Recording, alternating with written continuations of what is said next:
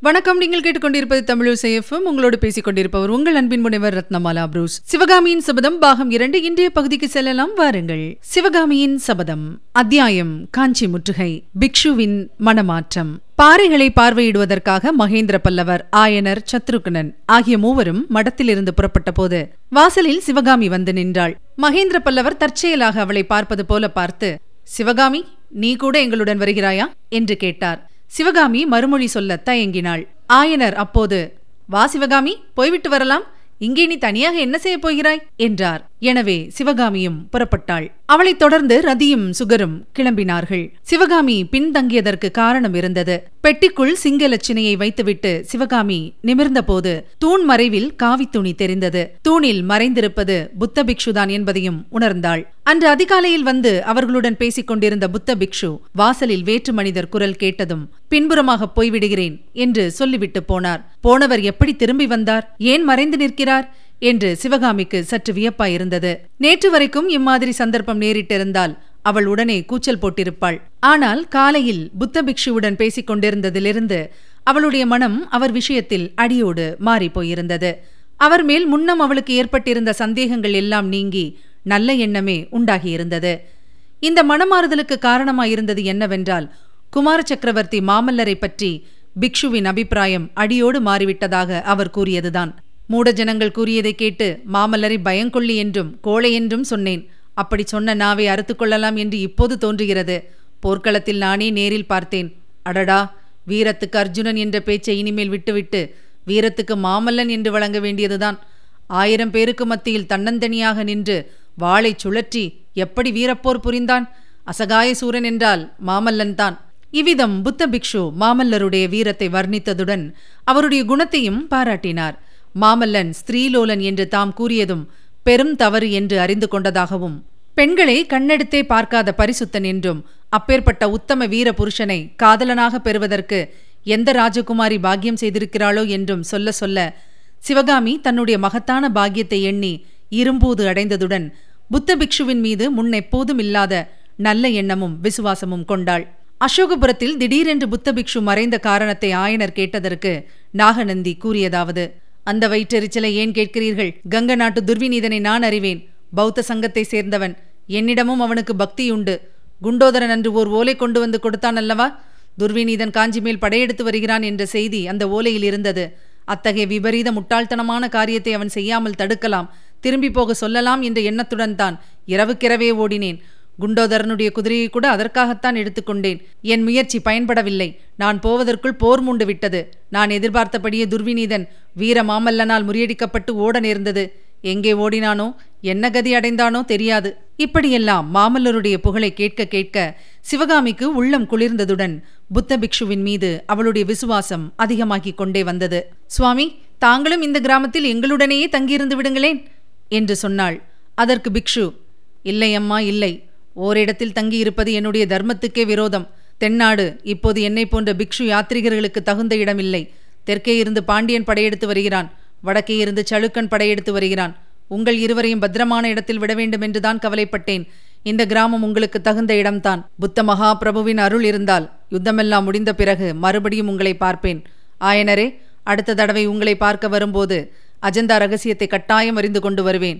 சிவகாமி இங்கேயே உங்களுடன் தங்கி உன்னுடைய தெய்வீக நடனக்கலையை பார்த்து கொண்டிருக்க எவ்வளவோ இஷ்டந்தான்.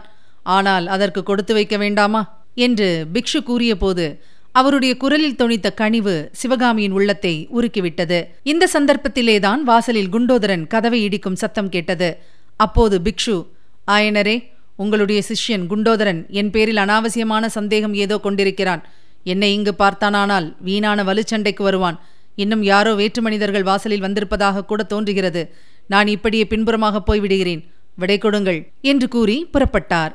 போகும்போது சிவகாமி மறுபடியும் உங்களை பார்க்கிறேனோ என்னவோ? ஆனால் நான் எங்கே போனாலும் என்ன செய்தாலும் உன்னை மறக்க முடியாது. உன்னை மறந்தாலும் உன் நடனத்தை மறக்க முடியாது என்று கனிந்த குரலில் சொல்லிவிட்டு போனார். அப்படி போனவரை திடீரென்று உள்ளறையில் தூண்மறைவில் பார்த்ததும் சிவகாமிக்கு சிறிது வியப்பாய்த்தான் இருந்தது. ஆயினும் மறுபடியும் தன்னிடம் ஏதோ சொல்வதற்காக ஒருவேளை காத்திருக்கிறாரோ என்னவோ சக்கரவர்த்தி போன பிறகு விசாரித்துக் கொள்ளலாம் என்று வெளியறைக்கு வந்துவிட்டாள். உண்மையில் பிக்ஷு போகாமல் தங்கியிருந்தது. சிவகாமிக்கு சிறிது மகிழ்ச்சி அளித்தது என்றே சொல்ல வேண்டும். இப்போது மடத்து வாசலில் சக்கரவர்த்தி நீயும் எங்களுடன் வருகிறாயா? என்று கேட்டதும் தூண்மறைவில் இருந்த புத்த பிக்ஷுவை நினைத்துக்கொண்டு சிவகாமி ஒரு கணம் தயங்கினாள். ஆனால் ஆயனரும் சேர்ந்து அழைத்ததும் தடுத்து சொல்ல முடியாமல் ஆகட்டுமப்பா என்று சொல்லி புறப்பட்டாள். நாகநந்தி பிக்ஷு தான் திரும்பி வரும் வரையில் ஒருவேளை அங்கேயே இருக்கலாம் என்ற எண்ணமும் அவள் மனத்தில் இருந்தது. இனி கேட்கலாம் அடுத்த பகுதி. திரிமூர்த்தி கோயில். பாறைகளை நோக்கி நடந்து போய்க் கொண்டிருந்த போது மாமல்லரை பற்றியோ அவருக்கு நேர்ந்த ஆபத்தை பற்றியோ சக்கரவர்த்தி ஒன்றும் பேசவில்லை. ஆயனரிடம் சிற்பக்கலையை பற்றி பேச ஆரம்பித்து விட்டார். இரண்டு பேரும் இந்த உலகத்தையே மறந்து பேசிக் கொண்டு போனார்கள். பாறை பிரதேசத்தை அடைந்த பிறகும் அப்படித்தான்.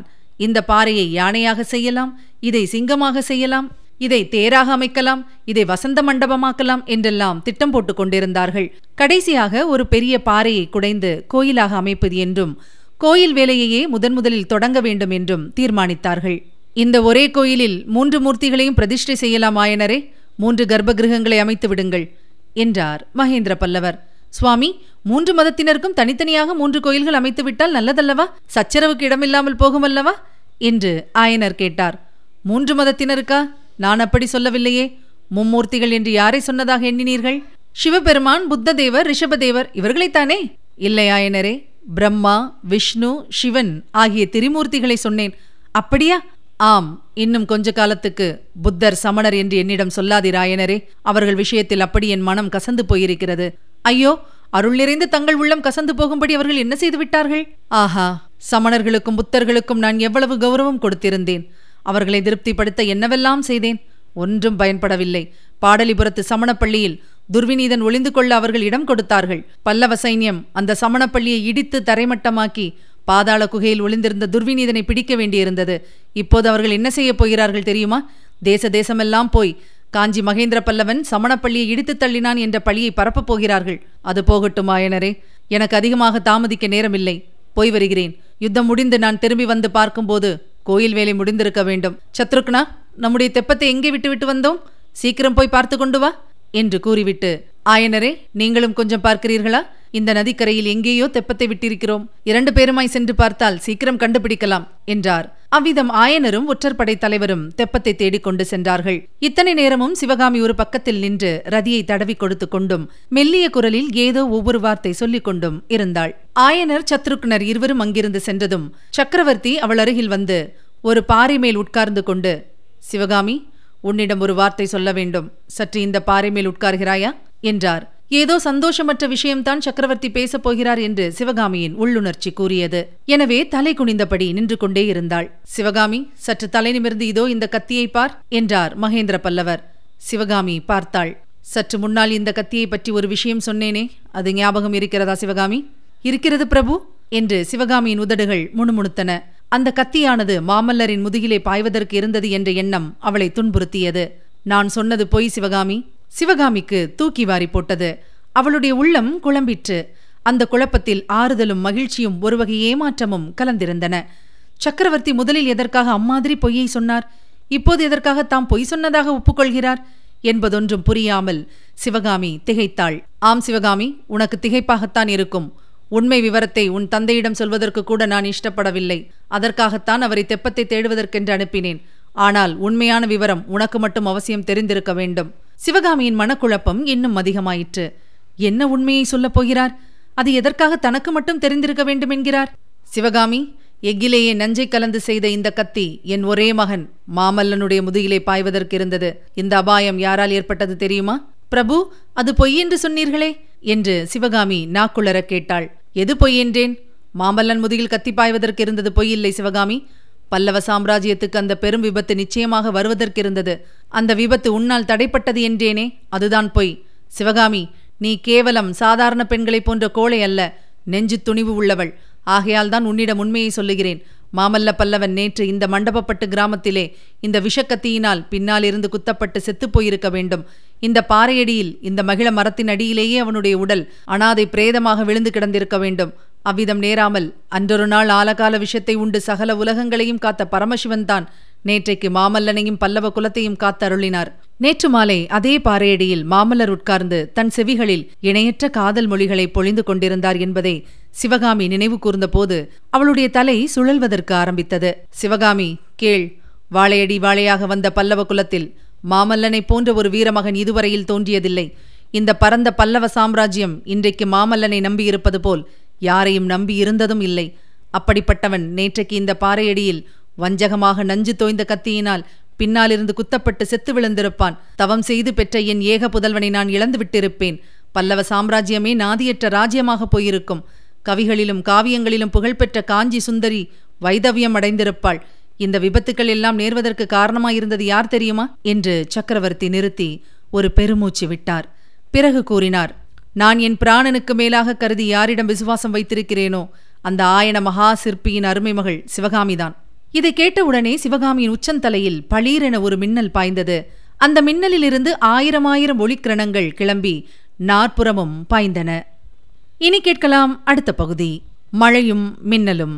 சிவகாமிக்கு சுய உணர்வு வந்தபோது தான் பாறையில் சாய்ந்து கொண்டு தரையில் உட்கார்ந்திருப்பதையும் சக்கரவர்த்தி தனக்கு அருகில் உட்கார்ந்து ஆசுவாசப்படுத்துவதையும் கண்டாள். பயபக்தியுடன் சட்டென்று எழுந்திருக்க அவள் முயன்றபோது மகேந்திரர் அவளுடைய கரத்தை பிடித்து உட்கார வைத்து வேண்டாம் என்று கூறினார்.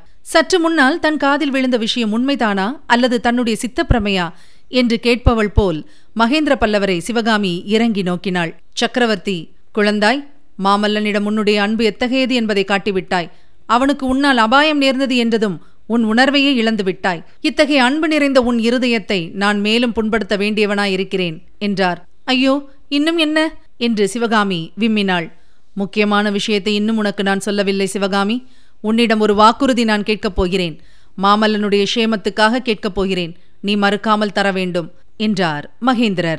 சிவகாமியின் குழம்பிய உள்ளத்தின் அடிவாரத்தில் ஒரு சிறிது தெளிவு ஏற்படத் தொடங்கியது. சக்கரவர்த்தியின் பேரில் அவளுக்கு ஏற்கனவே இருந்த சந்தேகங்கள் மீண்டும் தோன்றின. இவர் நம்மை ஏமாற்றி ஏதோ ஒரு சூழ்ச்சியில் அகப்படுத்த பார்க்கிறார். ஜாகிரதையா இருக்க வேண்டும் என்று எண்ணினாள். தன்னால் மாமல்லருக்கு அபாயம் நேர்ந்ததாக சற்று முன் சக்கரவர்த்தி கூறியதில் கூட அவநம்பிக்கை ஏற்பட்டது. தன்னை தனிமைப்படுத்தி வைத்துக்கொண்டு எதற்காக இப்படியெல்லாம் இவர் பேசுகிறார்? இவருடைய நோக்கங்கள் என்ன? தலை குனிந்த வண்ணம் பல்லவேந்திரா தாங்கள் சொல்லுவது ஒன்றும் என் மனத்தில் பதியவில்லை. மாமல்லருக்கு என்னால் அபாயம் நேர்ந்தது என்று சொன்னீர்களே அது எப்படி? என்று கேட்டாள். குழந்தாய் உன் மனத்தை அதிகமாக வருத்தப்படுத்த வேண்டாம் என்று அதை நான் சொல்லவில்லை. நீயே கேட்கிறபடியால் சொல்கிறேன். காஞ்சியில் உன்னுடைய அரங்கேற்றம் நடந்த இரண்டு நாளைக்கெல்லாம் உங்கள் ஆரண்ய வீட்டுக்கு நான் வந்தேன் அல்லவா? அப்போது உன் தந்தையிடம் சில விஷயங்கள் சொன்னேன். நீயும் கேட்டுக்கொண்டிருந்தாய். உன்னுடைய கலை தெய்வீக கலை என்றும் அதை தெய்வத்துக்கே அர்ப்பணமாக்க வேண்டும் என்றும் சொன்னேன். உனக்கு நினைவிருக்கிறதா? சிவகாமிக்கு நினைவு வந்தது. அதை இப்போது எதற்காக சொல்கிறார் என்று அவள் உள்ளம் சிந்தித்தது. முகத்தை நிமிர்த்தாமல் குனிந்த வண்ணம் நினைவு வருகிறது என்றாள். குழந்தாய் தெய்வத்துக்கு உரிமையாக்க வேண்டிய பொருளை மனிதர்களுக்கு உரிமையாக்க முயன்றால் அதனால் தீங்கு வராமல் என்ன செய்யும்? ஏதோ இந்த மட்டும் மாமல்லன் உயிர் தப்பி பிழைத்தது பல்லவ ராஜ்யம் செய்த பாக்கியந்தான். அப்போது சிவகாமி சட்டென்று தலையை நிமிர்த்தி நீர் ததும்பிய கண்களினால் சக்கரவர்த்தியை ஏறிட்டு பார்த்து பல்லவேந்திரா தாங்கள் ஏடா கூடமாக பேசுகிறீர்கள்? நான் கல்வி கேள்வியற்றவள். ஏழை சிற்பியின் மகள். என்னை சோதிக்க வேண்டாம் என்று விம்மினாள். மகேந்திரர் அப்போது சிவகாமியின் விரிந்த கூந்தலை அருமையுடன் தடவிக் கொடுத்து அன்பு ததும்பும் குரலில் கூறினார். அம்மா சிவகாமி உன்னை நான் சோதிக்கவில்லை. உன் தந்தை ஆயனருக்கும் எனக்கும் எப்பேற்பட்ட சிநேகம் என்பது உனக்கு தெரியாதா? அவருடைய மகளாகிய நீ எனக்கும் மகள்தான். கனவிலும் உனக்கு கெடுதல் எண்ண மாட்டேன். உன் தந்தை எப்படி சிற்பக்கலையில் ஈடு இணையும் இல்லாத பெருமை வாய்ந்தவரோ அதேபோல் நீயும் பரதக்கலையில் சிறந்து விளங்குகிறாய். உன்னுடைய கலைத்திறமை இன்னும் மகோன்னதத்தை அடைந்து பரத கண்டமெங்கும் உன்னுடைய புகழ் விளங்க வேண்டும் என்பது என் மனோரதம். அதற்கு எதுவும் குறுக்கே நிற்கக்கூடாது யாரும் தடையா இருக்கக்கூடாது என்பது என் எண்ணம். அப்படி குறுக்கே தடையாக நிற்பவன் என்னுடைய சொந்த மகனாகவே இருந்த போதிலும் அந்த தடையை நான் நீக்க முயல்வேன். சிவகாமி திடுக்கிட்டவளாய். முகத்தில் அவநம்பிக்கை தோன்ற மகேந்திர பல்லவரை ஏறிட்டு பார்த்தாள். கொஞ்சம் பொறு குழந்தாய் முழுமையும் சொல்லிவிடுகிறேன். பிறகு உன் இஷ்டம் போல் தீர்மானம் செய்து கொள் சற்று முன் நான் ஏடா கூடமாய் பேசுகிறேன் என்று கூறினாய். உண்மைதான். உன்னிடம் வெளிப்படையாய் சொல்வதற்கு சங்கோஜப்பட்டு கொண்டுதான் அவ்விதம் கூறினேன். நீ அறிவாளியாகையால் தெரிந்து கொள்வாய் என்று நினைத்தேன். ஆனால் தற்சமயம் உன் மனம் பல காரணங்களினால் குழம்பிப் போயிருக்கிறது. அதனால் நீ தெரிந்து கொள்ளவில்லை. எனவே நான் சொல்ல விரும்பியதை உன்னுடைய நன்மைக்காக சொல்ல வேண்டி இருப்பதை பச்சையாகவே சொல்லிவிடுகிறேன்.